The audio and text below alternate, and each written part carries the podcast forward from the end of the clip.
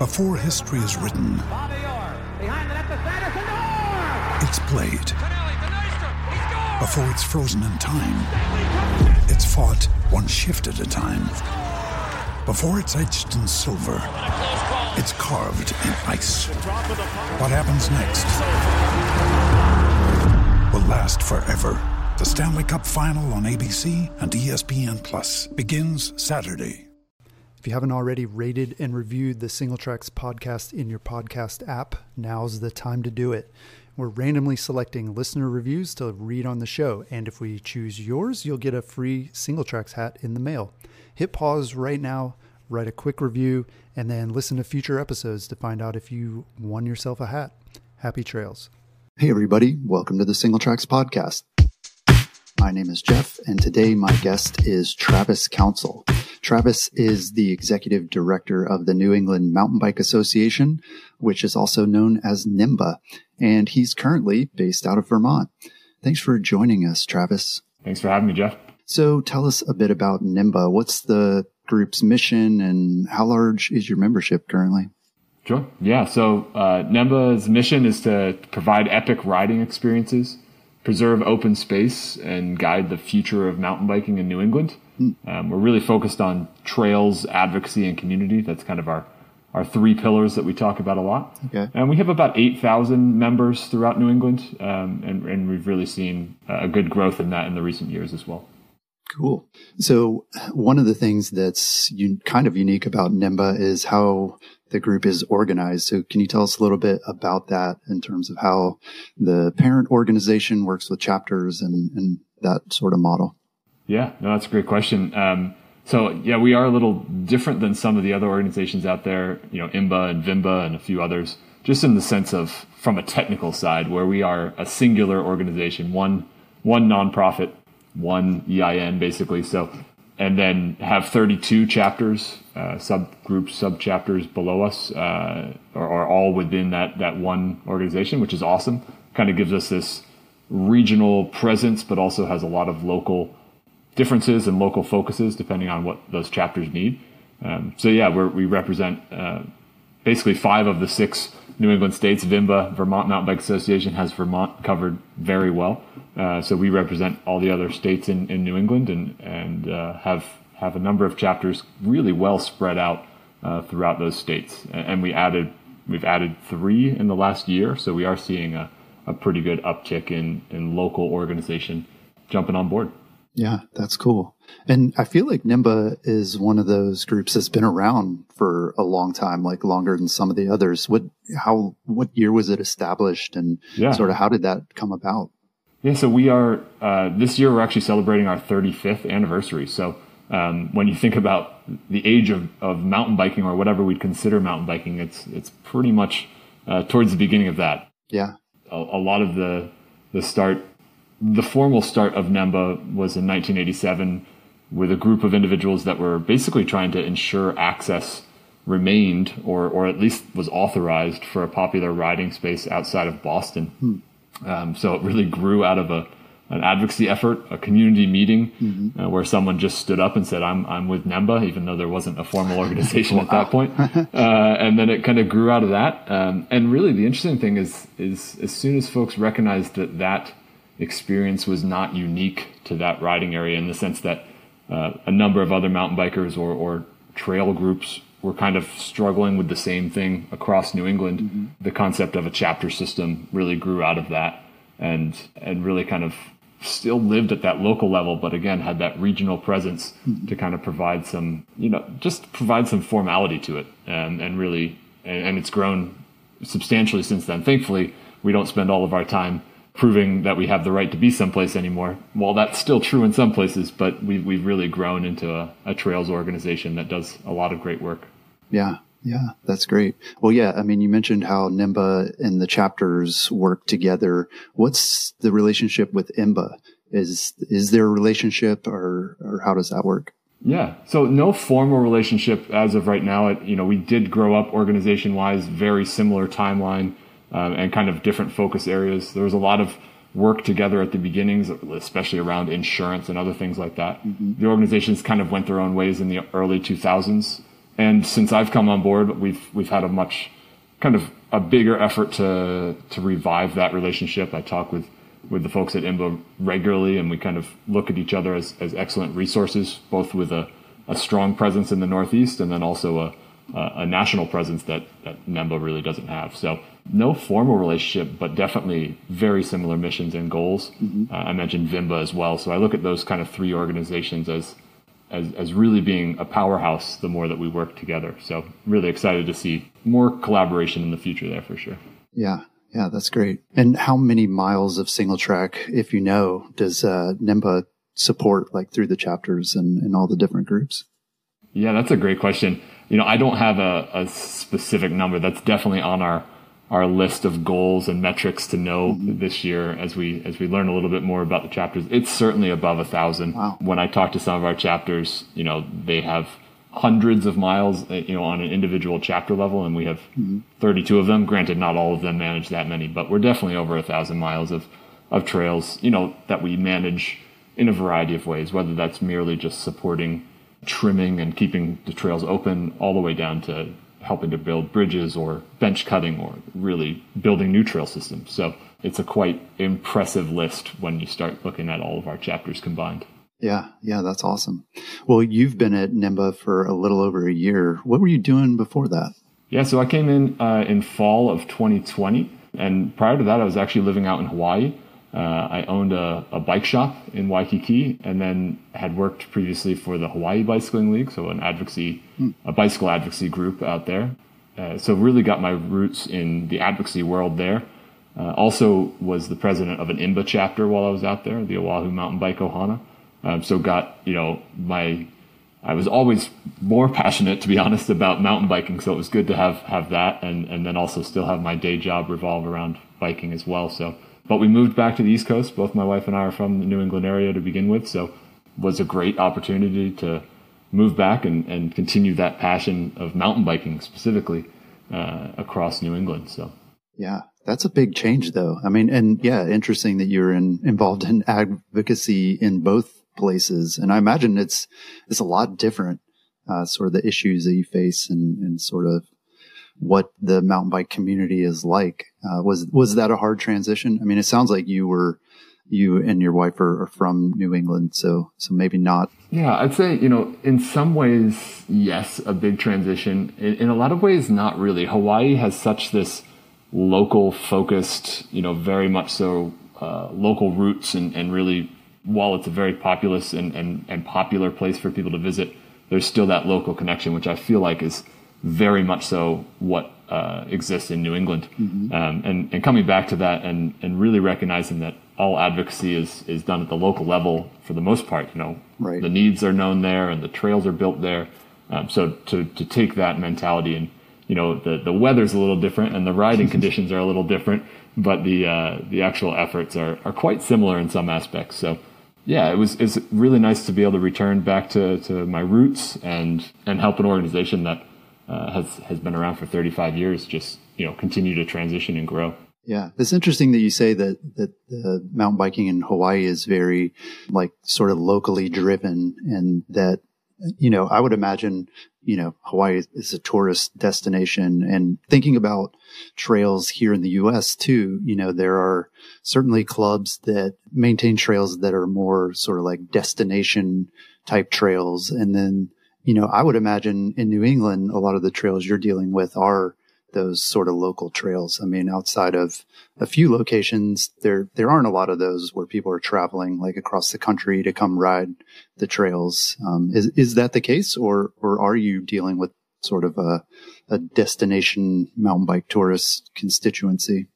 I think you hit it right on the, on the head in the sense that there's a few locations. You, know, you think of the Kingdom Trails, you think of Carrabassett, you think of more of these destination or you know might, they might actually be a little further away than uh, than your local trails.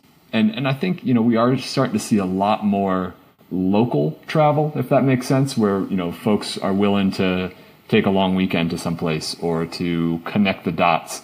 There's a great initiative called bike borderlands you know it's more of a, a campaign to tie together some really awesome riding locations kind of on the the U.S. Canada border across multiple states up there. So mm-hmm. we are seeing that effort to really get people to travel to these destinations. But mm-hmm. but they all in all, a lot of these are local riding destinations, local areas that that kind of grew out of the the local ridership just needing more more places to ride and or you know improving the places that they had. Yeah. Um, and when somebody does that really well, uh, you do start seeing the the the tourism kind of shift there. And I, I think we're seeing that, especially with towns and, and, municipalities starting to recognize that mountain biking and outdoor recreation can be a huge driver, economic driver or tourism driver, or however you want to highlight that. So I think we're starting to see that shift pretty heavily. Yeah. Well, sort of along those same lines, NEMBAfest is back for 2022. And I know a lot of people are really stoked to hear that and are, are getting excited about the event. So what, what's it going to look like this year? Yeah, no. So th- this is really exciting for us. Uh, you know, NEMBAfest has not happened the last few years, uh, largely pandemic related uh, and location issues. So it is in a new location this year. We're, we're shifting it to Carrabassett Valley, Maine, mm-hmm. which is an excellent riding location if you haven't been up there. It is one of our chapters as well. That's a really cool highlight. Is that the Carrabassett Region NEMBA chapter has really grown this trail system over the last 10 years, has a paid trail crew, has a big master plan, is continually expanding, and has really become a, a destination. Yeah. It, it's right at Sugarloaf, so there's a big winter draw, but to, to really see this summer draw. So excited to bring NEMBA Fest there. It's going to be the, the first weekend in August, the 5th to 7th. Mm-hmm. And, you know, it, it's, it's going to, of course, it's going to have a little different feel just because it's in a new location, but I'm really excited that we're still able to have a, uh, a big festival and there'll be camping and there'll be concerts and you know the, the things demo bikes you know pending the availability of demo bikes. Yeah. but you know we're really still trying to focus on having it be a mountain bike festival that's really aimed at families and all different levels of riders. You know we have special programming within NEMBAfest for the women's summit for adaptive use riders for children and skills clinics. So there's a little bit of uh, something for everybody. It's not a focus specifically on one type of riding. There'll even be a lift open at Sugarloaf for downhill riding. So there's there's going to be quite a, a, a variety of, of activities. It will be slightly smaller than previous NEMBAfest, largely due to just figuring out the logistics of a, of a new location, mm-hmm. um, which very much so could support a larger uh, festival and already does. But we just want to make sure we work out the kinks and focus on quality before quantity. Yeah. But we're really excited to, to bring that together and yeah, it, it's going to be a fun event. Yeah, that sounds like a lot of fun. And pardon my ignorance. I mean, Maine sounds like it's it's way out there. But like, where's Carrabassett in relation to like where people live? Like, where do you even would if you flew into there? Where would you even go? Sure. Yeah. So if you were to fly in, I mean, whether it's Boston or Portland, Maine. Um, so you basically go up 95 and then then cut over in the Augusta area and, and, go up about another hour and a half or so. So it is certainly out there. It is a a committed drive from most places in New England. But the nice thing is that it's also a location that you're not going to get bored at in the sense that if you could take a week off or at least a long weekend, there's a lot of trails to do. There's there's you know other activities. It's you're out in out in the woods. You know you're certainly yeah. in in prime mountain bike world from a you know as as far of trails or or rides as you want to do mm. you can do out there. So you know it was previously in Kingdom Trails, which which was also pretty far out there in the sense of you know somebody coming from a, a populated area in, in, in New England mm-hmm. um, was a committed drive. So I'm not going to say you know Carrabassett's much more convenient, but uh, it's certainly a, a great destination that I think people will definitely see the value of, of coming to. Yeah, yeah, we've definitely heard a lot of good things about the trails there over the years, and yeah, I mean EWS racing, um, and I mean, just, just the addition of like having the option for people to do lift served riding and stuff like that seems huge. And it's really awesome that you're able to have that event that sort of caters to all bikers. I mean, you mentioned various groups of people, but you know, even within mountain biking, we all kind of have a different style of riding. So yeah, Sugarloaf has brought on Adam Craig, previous, you know, professional mountain biker who's really focused on bringing those mountain bike events to the ski area, basically, you know, with Enduro World Series and Eastern States Cup and, and NEMBAfest all coming to Carrabassett Valley, I think we're seeing a really awesome kind of explosion of, of mountain bike activity uh, in the valley there. And, and I, I, I don't see it stopping anytime soon, which is really exciting. Yeah. Yeah, that's awesome. Well, so you sort of hinted at this uh, in an earlier answer, but I want to know how this recent boom in mountain biking has affected NEMBA.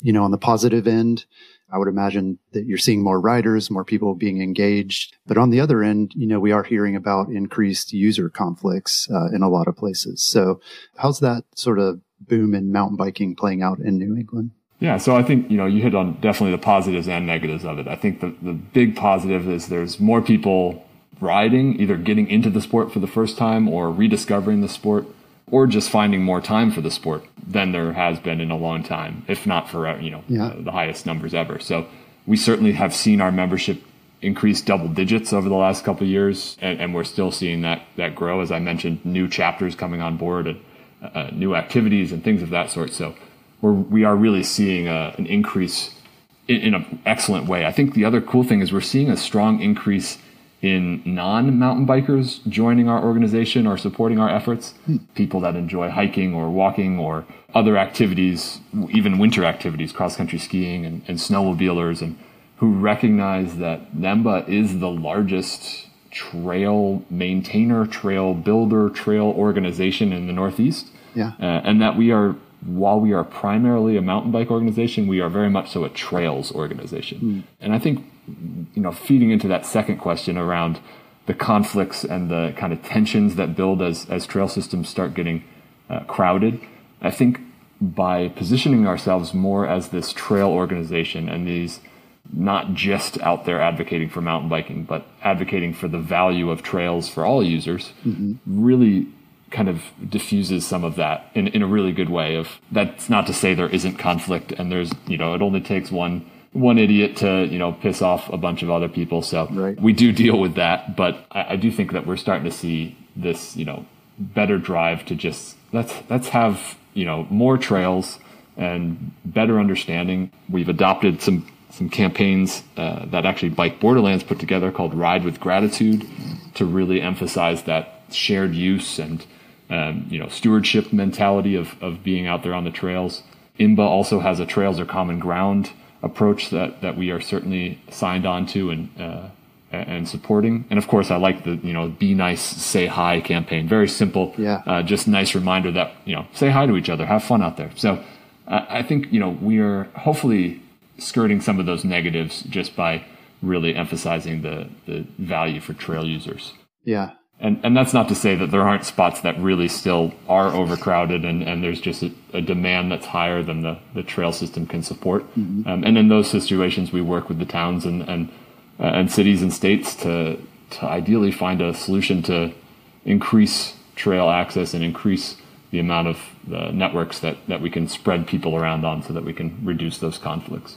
Yeah. Are you finding that those organizations are more receptive to that? Just based on you know these these increases that we're seeing? Yeah, yeah, I, I, definitely think you know we're seeing, especially the northern New England states, you know, the Vermont, New Hampshire, and Maine states who have really had a strong recreational economy for a long time in the skiing industry and the snowmobiles, et cetera, et cetera, winter activities, hunting.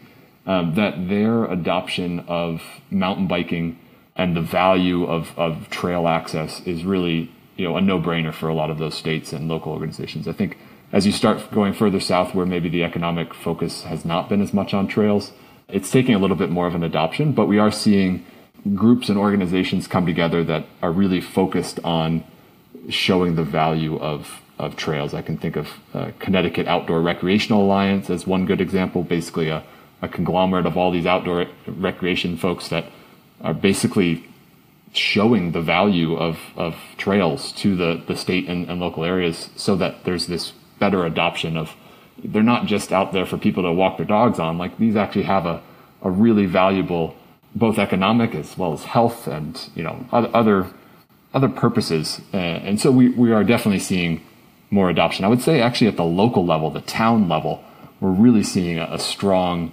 understanding and appreciation for that. The number of our chapters that say, "Hey, our our town has this forest, and they're willing to put in ten miles of trail. We just got to help them do it." Like those conversations are happening rather frequently, which is really a cool outcome of, I think, a side effect to the pandemic and, and people just rediscovering the outdoors. Yeah. Yeah, I mean that's that's great. We're hearing similar things. I think all across the country that yeah, you know, towns are now in some cases they're going to these mountain bike groups and saying, "Hey, we want some trails. Like, can you guys help us?" And, and that's really like a 180 from what it used to be, where the tables have turned. Yeah, yeah, exactly. Yeah, where we would go to them and beg and beg, and you know, it'd take years and years to get stuff done, and now yeah, I mean, a lot of them are even, they're helping fund a lot of these trails as well. And so, yeah, that's, it feels like we're in a good position for sure.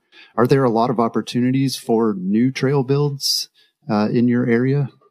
Yeah, I think, you know, it varies by location. I think Maine, very much so, uh, is exploding in the mountain bike world. Um, the opportunities to build new trails, just given the open space and uh, recreational economy there is, is huge. There was a um, a million dollar fund set up for trail building in, in New England, trail building projects, or sorry, in Maine specifically for trail building projects, which is impressive and pretty awesome. Yeah. What is the land sort of ownership like in Maine? I mean, are, there a lot of uh, government owned land or is it private land or, or, what is that like? A lot of it would be, uh, there is certainly a lot of state land, um, and those have existing trails and hiking trails, but I would say a lot of the, the positive, again, is at that town and municipal level. Uh, and then we are seeing a lot of relationship building with land trusts uh, and more that private or uh, less of a government agency relationship, which is great. You know, I think land trusts are a huge potential and you know, one of the big differences between, say, us and, say, uh, out west organizations, we're not dealing with federal land, we're not dealing with BLM, we're not dealing with that, but we are dealing with a lot of different land owners, um, which has its positives and negatives. It's, it's, right. It can be a, a, good domino effect as, you know, you find one land trust or town who's really on board and it kind of opens the doors, if you will, uh, for surrounding and connecting lands. So, um, which is great.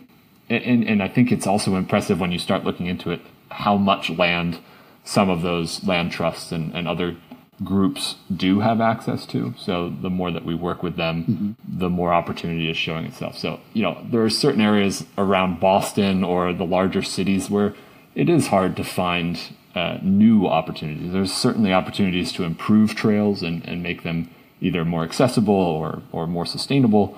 But there's certainly places where we're seeing a pretty high ability to put in really as many miles of trails as we can either fund or or build, which is which is a cool opportunity. Yeah, yeah, that's great.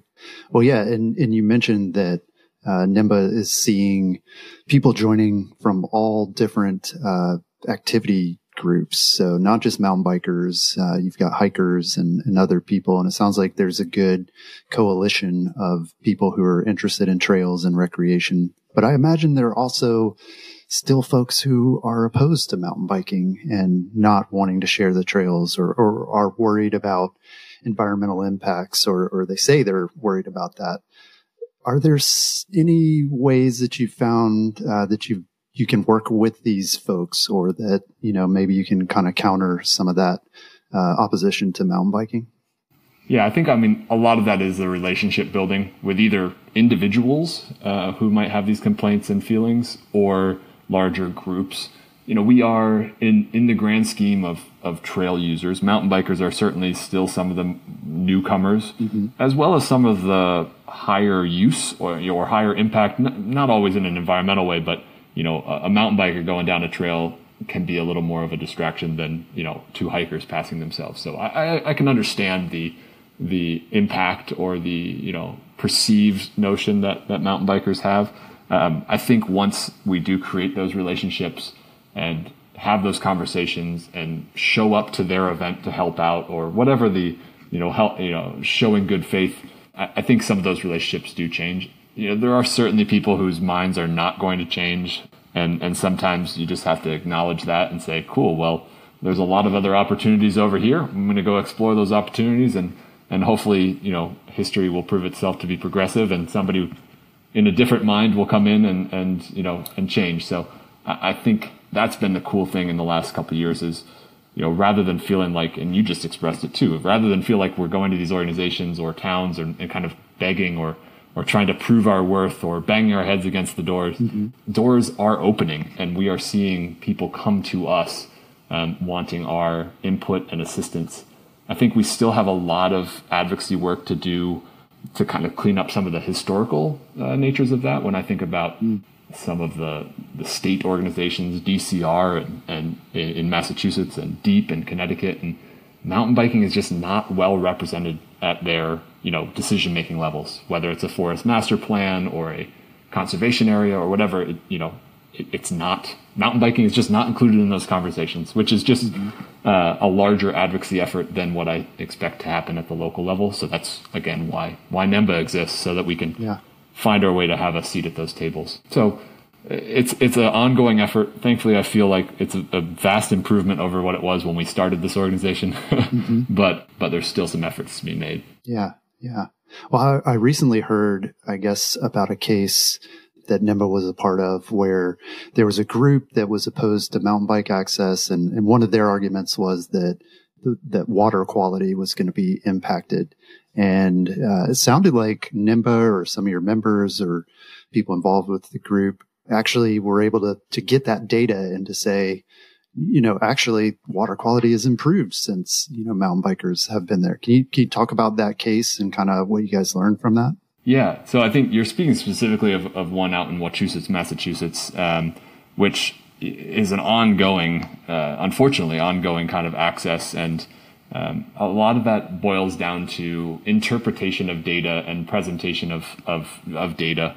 The standard argument that mountain bikers have a bigger impact, whether it's on water quality or trail erosion or things like that, are often not based in the best science, let's put it that way, or they're they're picking from very specific studies, and and then they base policies on these very specific uh, studies. You know, for example, there's a study out of out of New Hampshire that says, you know, trails, not even just mountain bikers, trails disrupt wildlife for 400 feet on either side of the trails. Therefore, we shouldn't have trails within 400 feet of each other. And it's just like you know, when there's a house, a row of houses over there, I think we're we're already disrupting. So I don't think the trails. So it's like yeah. it's all situational, uh, and I think we are recognizing that NEMBA can play a larger role in providing, or at least sourcing, finding the data out there to present counter arguments to this. One role that I, I hope to see in the future is, is an actual staff member who's focused on some of these larger advocacy efforts. You know, a lot of this is done at the volunteer level or or a piece of my time. Whereas some of these projects, whether it's state, whether it's a specific land trust, whatever it might be, uh, do require a larger focus and a longer term commitment to really creating that relationship, showing alternate data or, or, or, different or updated data that might present a better argument than what they're saying. Um, and I think some of it is really just overcoming a historical precedent. You know, that's that's really the, the main thing is that you know, when mountain bikers came about, people, especially hiking, uh, if not equestrian as well, were kind of like, nope, we don't want this new. This is very different, and and that's a fine reaction. But hopefully, we can work on having better data to say, well, let's let's reevaluate that. Yeah, and and I think we have some very active members who are are eager to push that envelope in a positive way. You know, we are not a radical organization by any means. That, uh, but I think we are happy to stand up when something doesn't make sense. Yeah. Um, and unfortunately, some of those things take years and years and years, and and then that person that you've been dealing with retires or moves on, and then you've got to recreate a new relationship with somebody. It's like so the advocacy world is messy, but certainly worthwhile. Yeah. Well, I mean, it it seems it definitely takes a certain kind of person, and it it you know, I'm glad that you you definitely have a positive sort of outlook on it, but I could see how it could feel very thankless and that yeah like you said you could you could build these relationships and then that person moves on and, and you got to start all over again. And and also just even you're like i have the data here but you know government doesn't work like at the speed of of what we want it to sometimes. And and so yeah i could i could see how that could be frustrating. And i, I think some of the the either people who are oblivious to that or maybe just a little naive to what the process is to get you know, approvals and things like that. I, am hopeful that as we can explain these processes better and involve more people in it, that they can see like it's not as easy as saying I want a new trail or I want to ride my bike here. Yeah. Uh, there's pretty complex relationships and approvals and and at times, you know, uh, asking for forgiveness because you know there are plenty of places where trails existed before permission, and um, and and really just figuring out how to move forward on that uh, mm-hmm. is another huge huge piece of the puzzle. Um, but you know, I think coming at it with a positive approach and coming at it with a collective, collaborative approach of like, I want to work with you. You know, one of the big things that we do provide and is is that huge volunteer, you know, resource for a lot of these land managers. Like a tree falls down, uh, you know, or just general maintenance. Like volunteers are eager to help with that to a point that would would be unsustainable if it was a paid resource. Um, so I think we're really working on better capturing that data and presenting that to land managers who said, "Hey, we put in 5,000 hours of time into this plot, which." You know, using their metrics, you know, the, the Army Corps of Engineers says a volunteer hour is worth almost 20 bucks an hour. So it's like all of a sudden we can say, listen, we just put hundred thousand dollars of, of work into your property. You're, you know, thank you. You know, you're welcome. yeah. so, uh, I think you know, there's there's different tactics, and we're figuring out what works best for each each group for sure.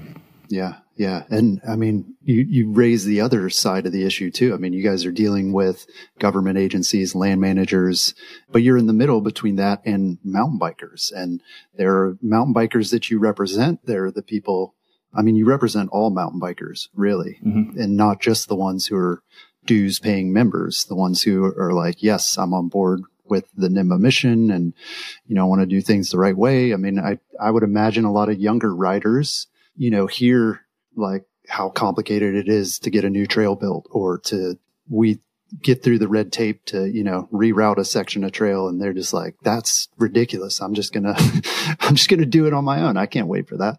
So yeah, I mean, how do you balance that? Is that frustrating for you to, to have to like, you're representing people who like you may not even really have any contact with or, or any sort of relationship with. Oh, sure. Yeah, I, I, definitely think that we are, like you said, we represent mountain biking and mountain bikers. I have no doubts in my mind there are more than 8,000 mountain bikers in New England. So we cer- certainly do not represent the, the full, full uh, amount um, you know, I think as I look, you know, we unfortunately have the role of of at times being viewed as like the no person or like we can't do that group, and it's like yeah, it's so much more complicated than that. And I don't pretend like I'm going to be able to explain it to everybody, but I do hope that when people can look at NEMBA and look at the collective voice that we have and the hundreds of relationships that we've built with land managers and decision makers, uh, the value there is so much bigger than the value of an individual trail or individual project that you'd like to see move forward on a rapid timeline. It's hard to hear that at times, and it's really hard sometimes to recognize that like getting something approved in the proper way takes time and effort.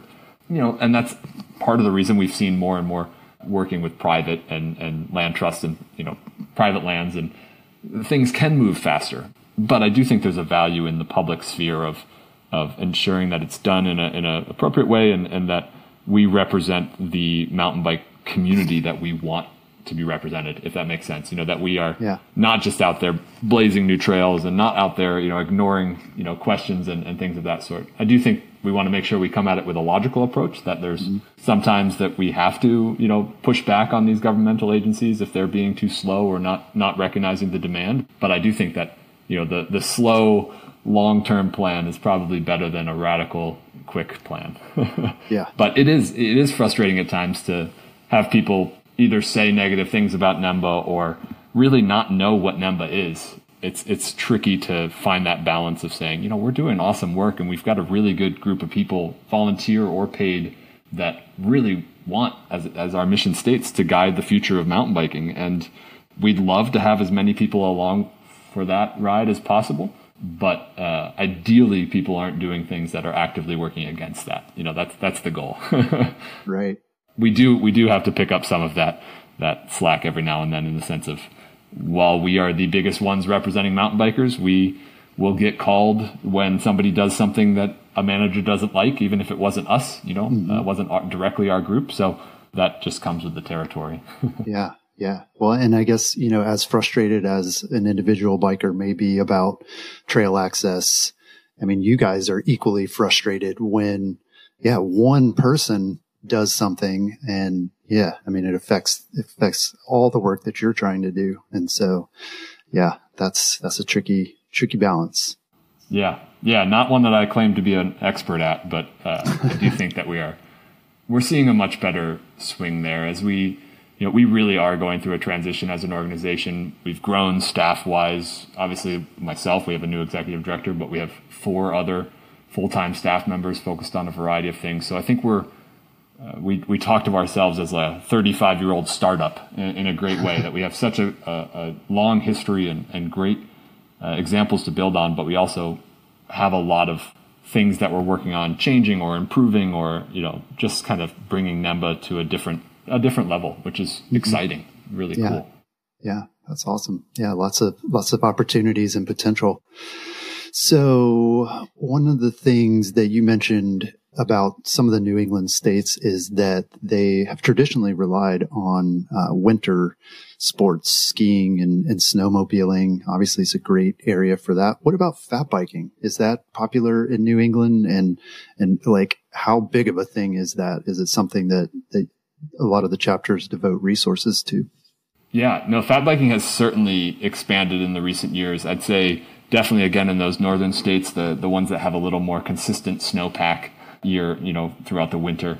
Our chapters have purchased snow dogs, uh, you know, more of a, a grooming tool, mm-hmm. uh, as well as some chapters use snowmobiles. Some chapters hand pack, you know, a lot of a lot of trails for fat bike oh, riding. Oh, wow. uh, you know, there's there's a lot of efforts. I think it's it's also just a stubbornness that we don't want the riding season to be as, as short as it would be if we didn't do it in the winter. Yeah. So we're seeing a lot of uh, that would be more what I would call like you know just making the single track last last year round. But we are seeing a lot of great partnerships with the the snowmobile clubs in the sense that they still very much have the right of way, but we are allowed to use their trails and uh, especially if, if we're out there at odd hours and, and uh, you know midweek, et cetera, there's a lot less traffic. Uh, and I think that's an amazing uh, advocacy or, or relationship that a lot of those clubs have with land managers and things. The the amount of miles of snowmobile trails that really only exist in the winter is quite impressive, uh, and and definitely an organization I think we should tie ourselves closer with.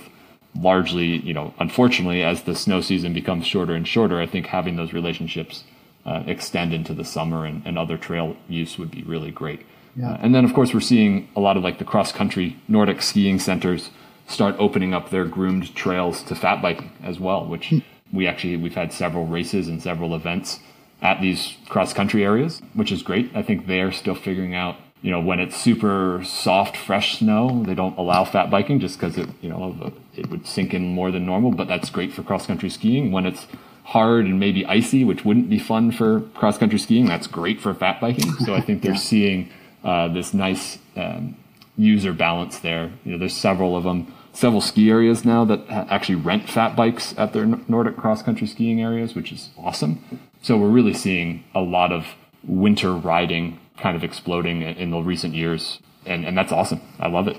Yeah, that's that's really good to hear that fat biking is alive and well, and that even that some of those uh, you know formerly conflicting user groups are, are figuring out how to share the trails and everything. You know, it, it seemed like there was that fat bike boom. Gosh, I don't even know how long ago that was, like eight years ago or 10 yeah. now, man, when like every bike brand was coming out with a fat bike and, you know, yeah, it feels like it's fallen off the radar, but I, I think like you're saying, it's, it's really taken hold in the places where it makes sense. And, and New England is, is definitely one of those places. Yeah, I think there'll be pockets of it that, that exist. You know, I know, I know there's some big brands that are you know no longer making fat bike or fat tire bikes and you know that's maybe just an overall market shift but i do think that uh, especially this winter anybody that put up a fat bike for sale in the in the used market it was grabbed in in minutes uh, oh, so wow.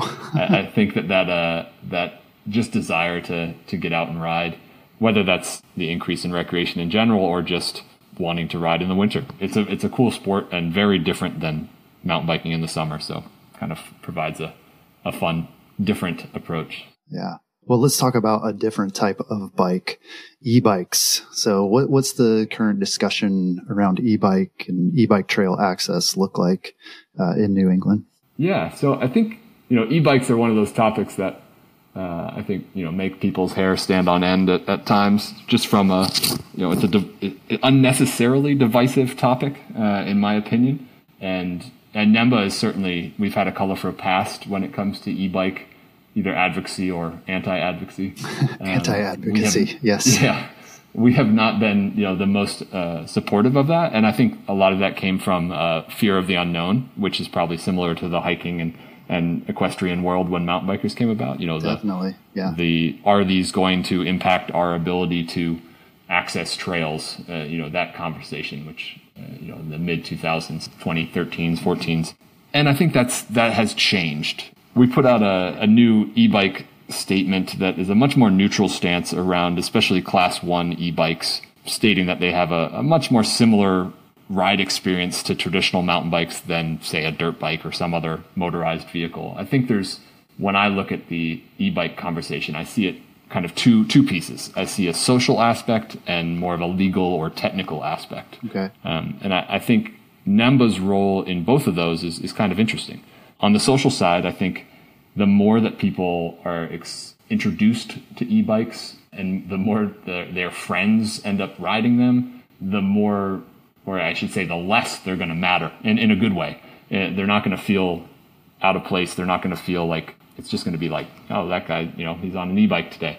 I think the one thing I realize is that, you know, it's not an e-biker or a, a mountain biker. We're all mountain bikers. You know, it's most, most people who own electric mountain bikes have traditional mountain bikes, have other bikes in their fleet, and they ride whatever they feel like riding. So on the social side, I see a greater adoption of, or just recognizing that it's you know, pretty darn similar. Yeah. And we're all trail users. I mean, just like, you know, a hiker, we want to be respectful of them and, and their experience. And we all love trails. That's what we all have in common. Exactly. Yeah. And, and I think that's the, the main goal there is that creating that community. You know, I mentioned earlier trails advocacy and community. And to me, community is, goes well beyond mountain bikers, well beyond what you, we'd call traditional mountain bikers into all trail users people on electric mountain bikes, people on adaptive use, people on whatever it might be.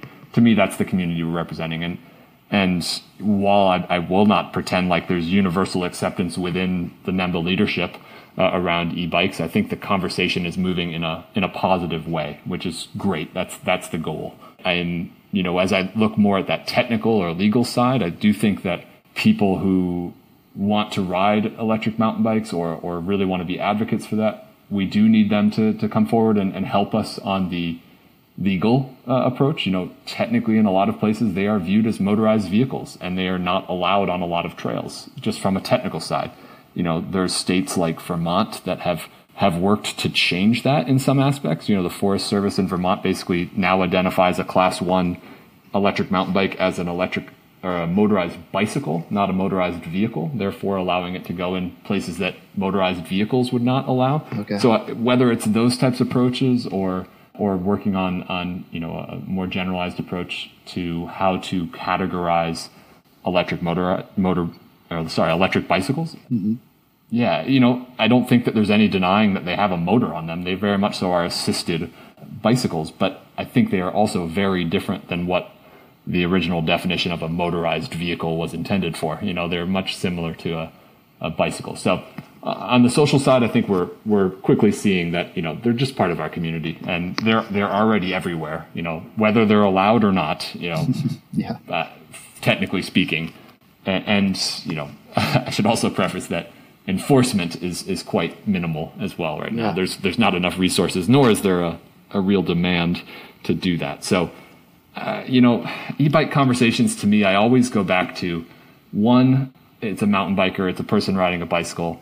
Two, I think far more important than what type of bike you're on is rider education. And, you know, I call it the don't be an ass campaign. It's more just like be a be a good rider, be a steward of the trails, be an example for everybody else out there, be an example of the mountain bike community.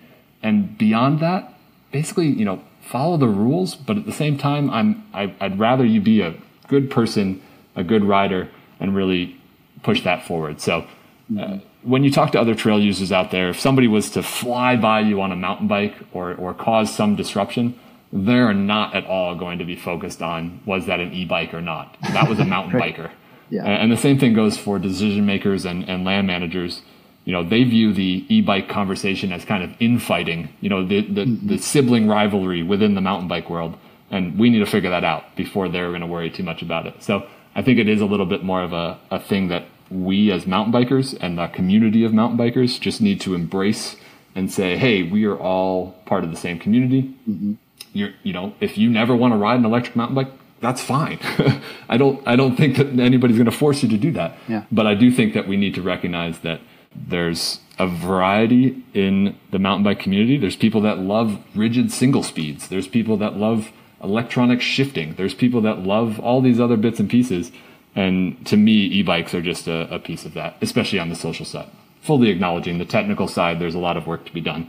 But that's the same advocacy issues that mountain bikers have worked on for the last 30 plus years is an access issue. So uh, I think those conversations and the relationships that we've created at NEMBA are are exactly the place to ensure that we have those conversations. And again, I really do call to the people that that have electric mountain bikes and people that want greater access for e-bikes to come forward and, and help us on that. You know, we are very much so happy to to be an avenue to work with, but um, at times I don't I don't actually know that I know the best ways to advocate for them. Um, whereas if people that have that experience and have that drive and passion, if they could step forward and, and help us on that, that would be huge. Yeah. I mean, judging by the comments that we get anytime we write about e-bikes, the people who ride them, they are, they are extremely passionate. I mean, if you look five years ago, it was more the anti e-bike people were, were very passionate, but I think the, the e-bikers themselves now are, they've one upped, uh, the, the anti crowd. And so, yeah, I mean, that passion is real and that people really do care. I mean, yeah, this is a great call to action to say, join in, help us out we're seeing really cool opportunities with the industry getting involved, with other organizations getting involved. We have a, a pilot project coming online from uh, People for Bikes. You know, obviously, uh, uh, the nonprofit arm of the industry really is, you know, in a, in a good way. You know, they're they're basically looking for pilot studies in New England, working with VMBA and NEMBA to to do e mountain bike. You know, basically studies of trail impact, whether that's user conflicts or erosion or et cetera, et cetera, of, of doing side by sides and seeing what the what that data looks like. You know, the large reason there being whenever you bring this conversation up and you present an IMBA study that was done out west, people will say that's great, but that, how does that translate to the trails in Maine or the trails here? So I'm excited to see more studies like that, more data, more. That's more on the technical side and the legal side, but uh, you know, I, I'm excited to see that that is moving forward and and that there's an acknowledgement of the need for that um, from the industry or just in general from the, the community. So I do agree with you that the the shift in the, the mentality has certainly been noticeable in the last few years. Um, there will always be the the small percentage that you know uh, choose that that's the hill they're going to die on. Um, in the sense that you know I never want e-bikes, which you know pick your battles. That's fine, whatever. But uh, I think that in general, like all things that are new, there's probably a strong opposition at first, and then kind of an acceptance period, or or a, a period where people just don't care, and and then it just kind of becomes the norm. So I think we're kind of in that middle right now, and and um, I suspect, you know, they're not going away anytime soon. You know, uh, so I think that we're going to just see that acceptance continue to grow. Yeah, definitely. So, given all the things we've talked about, all the issues and, and things that NEMBA uh, faces, what's what's the biggest constraint for you for going out and, and growing that mission or, or just continuing the mission? I'd say that our biggest constraint is also our biggest asset, and that's our volunteer base. You know, we really, up until when I came on board, or, or even more recent than that, we really were a very small staff, a very small regional office where almost, you know, 90% or more of the efforts were reliant on volunteers at the local grassroots level, which is an amazing thing and, and very much so a network I want to continue, but also has its has its challenges around, you know, standardization or transfer of knowledge or efficiency, if you will. You know, when eight people are working on the same challenge and, and aren't, you know, aren't talking or at least sharing what their experience is, it, it, it leads to multiple ways of things happening or just less efficient. So I'd say that's one of the big challenges and something I'm excited to, to tackle is, you know, um, providing better resources to our chapters, better templates, better how tos um, mm-hmm. around everything from putting on a great event to uh, approaching a land manager around e-mountain bike, you know, conversations and everything in between. Um, and that's really where I see the regional office, you know, our our duty is really just to be kind of that resource hub mm-hmm. um, to all the, the spokes that are our chapters. And, and, and that's exciting to me. You know, I, yeah. I think we have a volunteer and chapter coordinator now. We have an operations coordinator. We have, you know, membership coordinator. We have all these these pieces that are really meant to strengthen the chapters, which is exciting. And I think then we can kind of let those leaders have the tools and and give them support along the way. And and I think we're only going to see the organization grow from there. I think there'll be plenty of growing pains and and and things that we need to work out along the way, but. Um, but I think that we're headed in a very positive direction right now, which is really exciting. Yeah, that's great that you're able to increase the staff and, and those resources. How were you able to do that? I mean, it seems like funding would be a major constraint to getting to that point. Totally. Yeah. Funding is certainly a, a in the mountain bike world or just the nonprofit world in general, funding um, is always a challenge. You know, we were fortunate enough to get a grant um, from a, a, local foundation to bring on a full-time staff member for this more chapter and volunteer uh, engagement or chapter resources. So that's definitely one of the pieces that I was very excited about um, being able to bring a, a full time staff on to kind of be a primary resource for the chapters. So I encourage everybody to keep their eyes open for foundations and organizations that very much so align with their mission. And, and we are fortunate enough to have one in, in the Boston area, which is great. There's also, you know, we as an organization kind of prioritized growth in our membership again, recognizing that 8,000 is a great number, but there's a lot more, especially given the boom recently, there's a lot more uh, demand that we can find. So um, we kind of agreed to bring on a, a membership focused position with the goal of expanding that membership, with the goal that that membership growth does offset at least some, if not all of that cost. And then, you know, NEMBA Fest has always been a large fundraiser for this organization. And we were fortunate enough to have some leftover funds from previous years that um, we were able to kind of put into an events position or with the goal of, of course, bringing back a strong NEMBA Fest. So these are unique situations that certainly don't exist at every nonprofit, but we're fortunate enough to have a, a pretty diverse revenue stream, you know, membership and donations and events and grants that we're able to support a larger team. I, I do think there's a little bit of catch up that we're playing as well. You know, NEMBA has, it's not like in the last couple of years we've quadrupled in size as far as membership. I think there's just been a, a latent demand to, to increase the office and the staff and the support that we provide. And unfortunately, there's mm-hmm. an existing membership base and, and funding sources that can support that. So we're lucky, that's for sure. But it's been a big, a big shift and one I'm, I'm thankful for my, my board for, uh, for, uh, approving and understanding for sure. Yeah. Yeah. That's awesome. Well, yeah, it sounds like NEMBA has a lot of, uh, great things in store. Uh, lots of great plans for 2022. So like, what's, what's your wildest dream for mountain biking in New England? Like, you know, I mean, we've got all the stuff, all the steps, like the stuff that's going to happen, you know, most likely, and, and you've got things in place, but like, what's, what's like the big dream for you? I mean, so the interesting thing, that's a good question. The big dream, the big dream for me is that anybody that wants to access mountain biking is able to do that. You know, that's a lofty, that's a very broad, you know, I can dive into all the specifics, specifics of that, but it really is the goal of, of increased access for everybody that, that wants it. And, and there's probably plenty of people that don't even know they want it yet, but if all of a sudden there's a trail system you know, down the street from your house and, and there's an opportunity to get on a bike, whether that's borrowing or a low cost entry to it, you know, that's, that's huge. Let alone our, you know, we start looking and we're working a lot more with adaptive use and people who might have not otherwise been able to, to get out and, and ride the, the rugged rake and ride single track as we look at what standards we need to put in place to give access to those folks and, and really just increasing our, our DEI efforts and, and really just creating a mountain bike community that represents everybody. That's that's the goal. Mm-hmm. And the interesting thing about the the lofty goal is it's in my mind it's never achieved, uh, which sounds horrible, but it's really it's a constant thing we're working towards. And as we get closer to achieving it, ideally we just push that goal further out so that we we have more things to work towards, which is, is cool. I mean, we are an organization that will forever have things to do in a good way. We've shifted from yeah. Primarily being an advocacy organization to being a trail maintenance and trail building organization to being a community building organization. So we have some pretty strong focuses that kind of ebb and flow depending on where a chapter is in its in its cycle in its in its growth period. So, and that's that's exciting. Uh, you know, we we are yeah.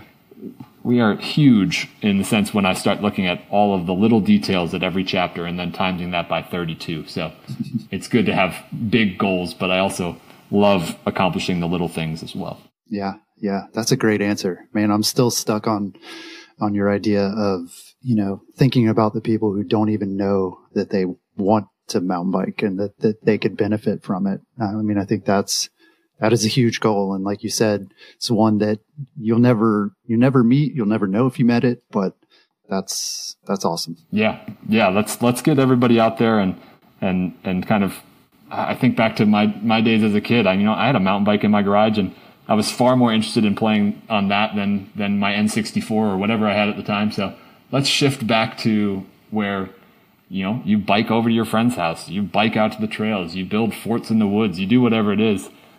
Let alone, I mean, heck, that could be a 50 year old adult for all I care. Go build a fort. That's fun. So, but yeah, I think, like you said, you, we have no idea who that is and we'll never know. But I think if that's our goal of, of making mountain biking accessible for everybody, um, whether they know it or not, uh, I think it's huge. That, that's definitely the, the dream. Yeah. Awesome. Well, Travis, thanks so much for taking the time to chat with me and for all the work that you and your volunteers and staff are doing uh, to promote mountain biking in New England. Yeah. Thanks for having me, Jeff. Well, you can get more information and connect with NEMBA at nemba.org. And we'll have that link for you in the show notes as well. That's all we've got this week. We'll talk to you again next week.